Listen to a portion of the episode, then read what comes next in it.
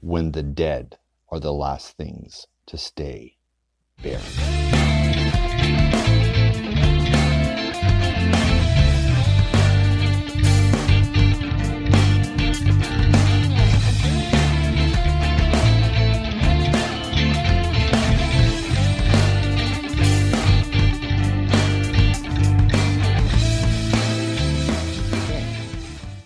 Welcome to the Sean Geek Podcast.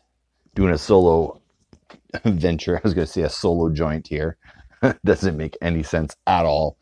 Um, I just came back from uh, out of town, and while I was out of town, I brought this book along with me to read on the plane and on any free time that I had. And I came across um, this book called Graveyard Mind uh, by Chadwick Ginther uh, from Chizine Publications.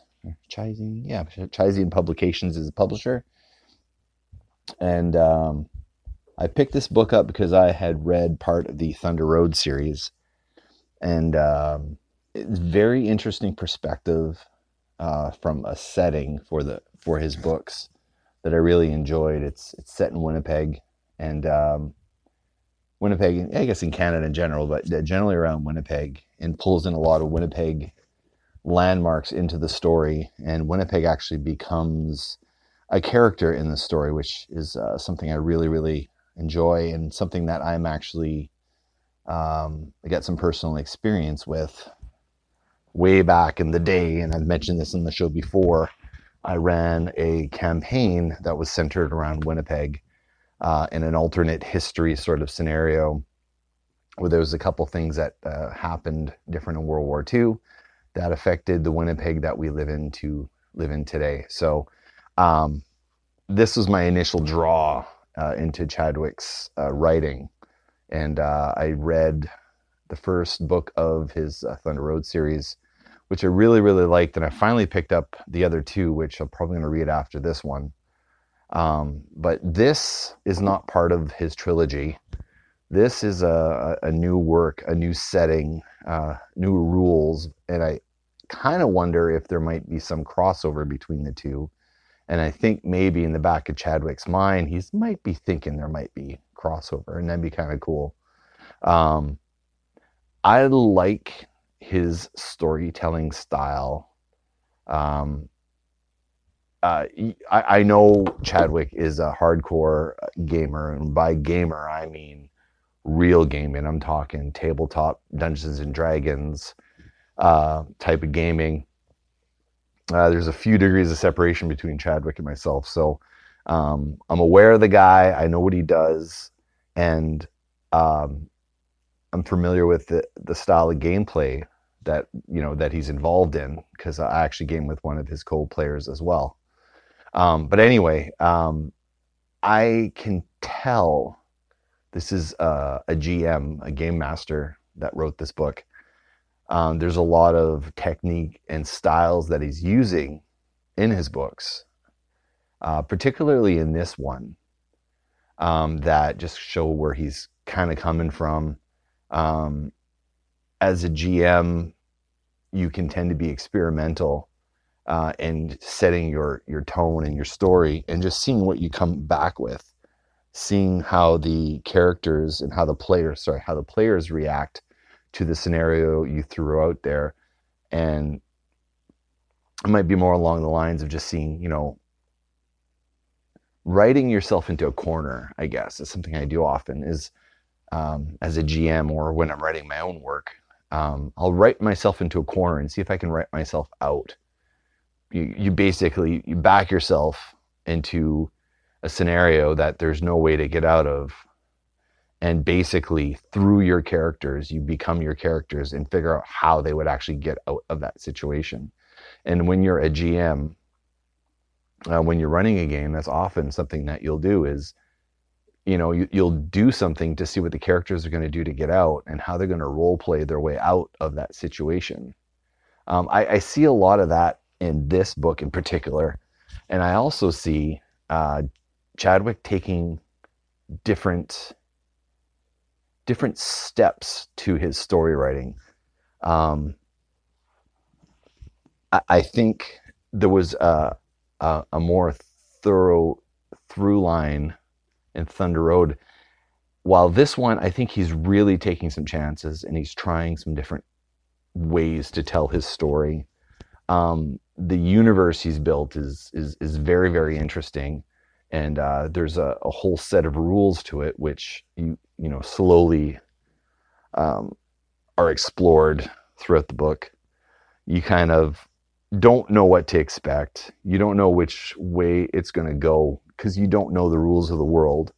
But he's pretty good at making sure that, okay, this is what's happening here, and this is how the character is getting through it, and these are the rules for how to get through it. So uh, you're learning a whole new science because this is magic, but this isn't the typical magic that everyone's you know familiar with. This isn't Harry Potter. This isn't you know D and D. This is something else completely different, different kind of magic.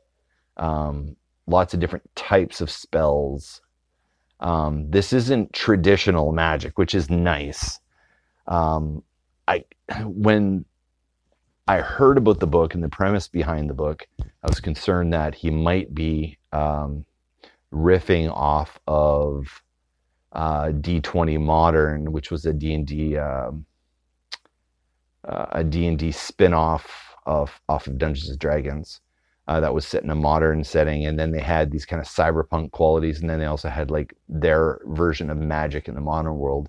And it was nice and interesting to see he didn't exactly follow that route because it would have been easy to write uh, a horror book like this or set with a horror background and just kind of take that easy way out and use what's already out there. But it looks like he built a lot of rules and and set up for how this universe works. So it was very, very interesting. And I like the interplay between the rules of the universe and the city that we're in and how the things play with each other.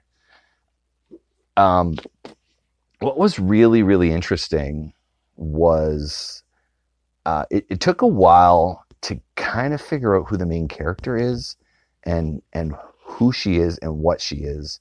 And I think there's a mystery to that.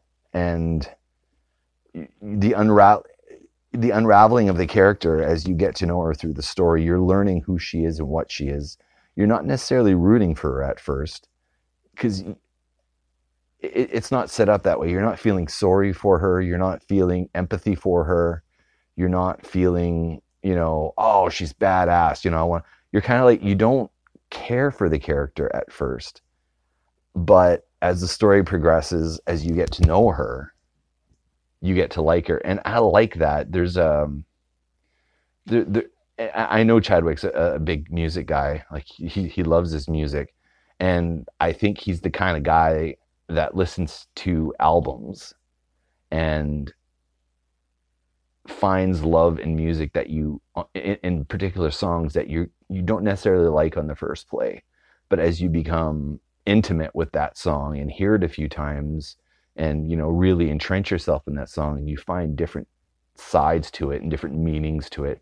And i think getting to know the main character in this in this book uh, winter or winnie for short you kind of don't like her the first bit but as you get to know her like a like a great song after repeated plays you get to see uh, different sides and different dimensions and you have a better appreciation for the character by the end.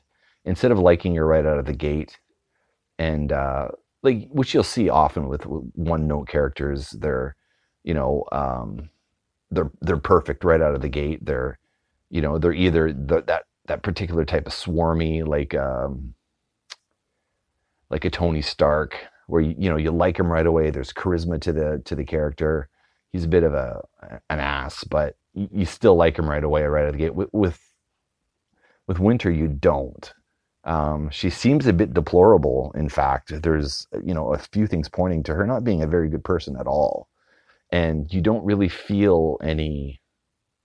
Oh, poor girl. You know she's in the situation she's in. You know it's sad that she has to play the role, and and you know and work with the the hand she's been dealt. You don't feel that for her, which is a different approach. And I'm not sure why he went that way, but it really feels like you know by the end of the book you're like you know what I, I like this I like this gal you know I think she's uh, th- there's more depth to her, and she's not a, a one trick pony, and it's not you don't like her out of the gate, but you like her by the end, and that's a very risky type of storytelling to have a character like that. Um, and there isn't even a, a, secondary character you can like to keep you going through the book. You actually have to take the perseverance to get through and actually see where the story is going to go.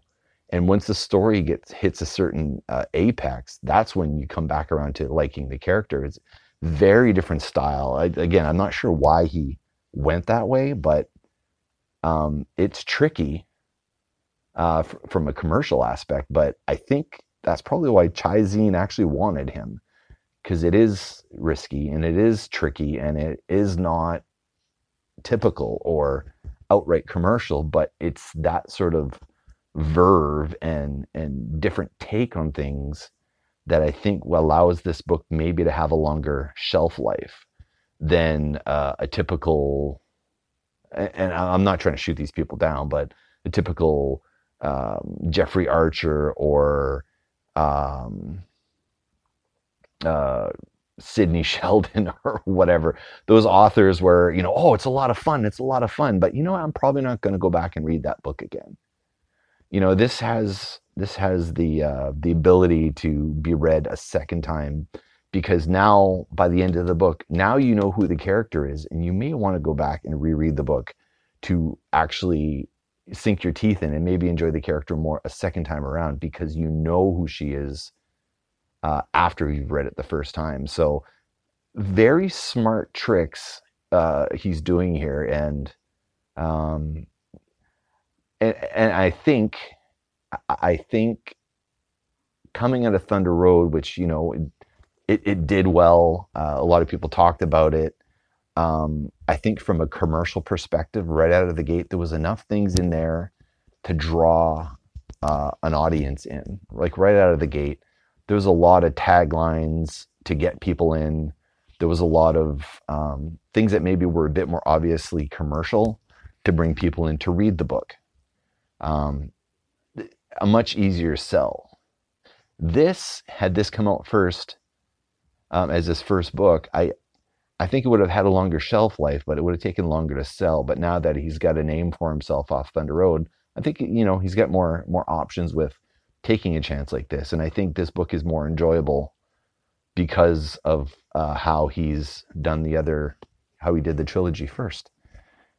So overall, yeah, you know what? I did I did like this book. I I like when a world is built and rules are put in place, and it's not just assuming a, a bunch of standard fantasy tropes or horror tropes or uh, science fiction tropes like this he actually took the effort to actually build something and and then put characters in that world and you're learning how the the world works uh, as the story progresses. It, it's very and it's a very interesting style and i think uh, chadwick did a really good job on this so kudos to this and uh, am i going to recommend this yeah uh, couple other interesting things on this.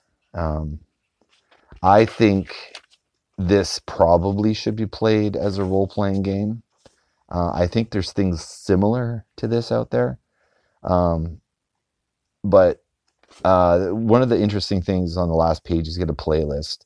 And I, again, I, I think Chadwick, Chadwick and I are way too similar. Um, but he's got his playlist for what, you know, how, what got him through the, uh, the writing and how um, how his story progressed was you know based on listening to this playlist. I do exactly the same thing um, when I write my books, and uh, I'm looking at this list, and I really really like that. I know a lot of these songs. Uh, two, they're not all the same type of music. Um, and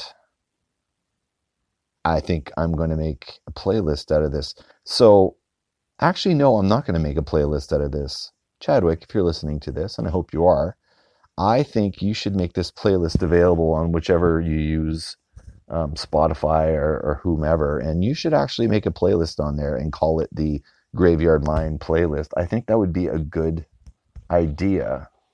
uh, to go about doing. Because um, A, it'll help promote your book, uh, which is good. And B, um, I don't want to make the playlist myself. Why don't you make me a playlist? But I think you've given me some uh, a lot of great ideas. I think the the the good the sign of a good book is when you read the book and you want to go down and continue working on your own, which I really do. And I think um, I'm going to go uh, and go write work on mine. So anyway, thanks, Chad. It was uh, good.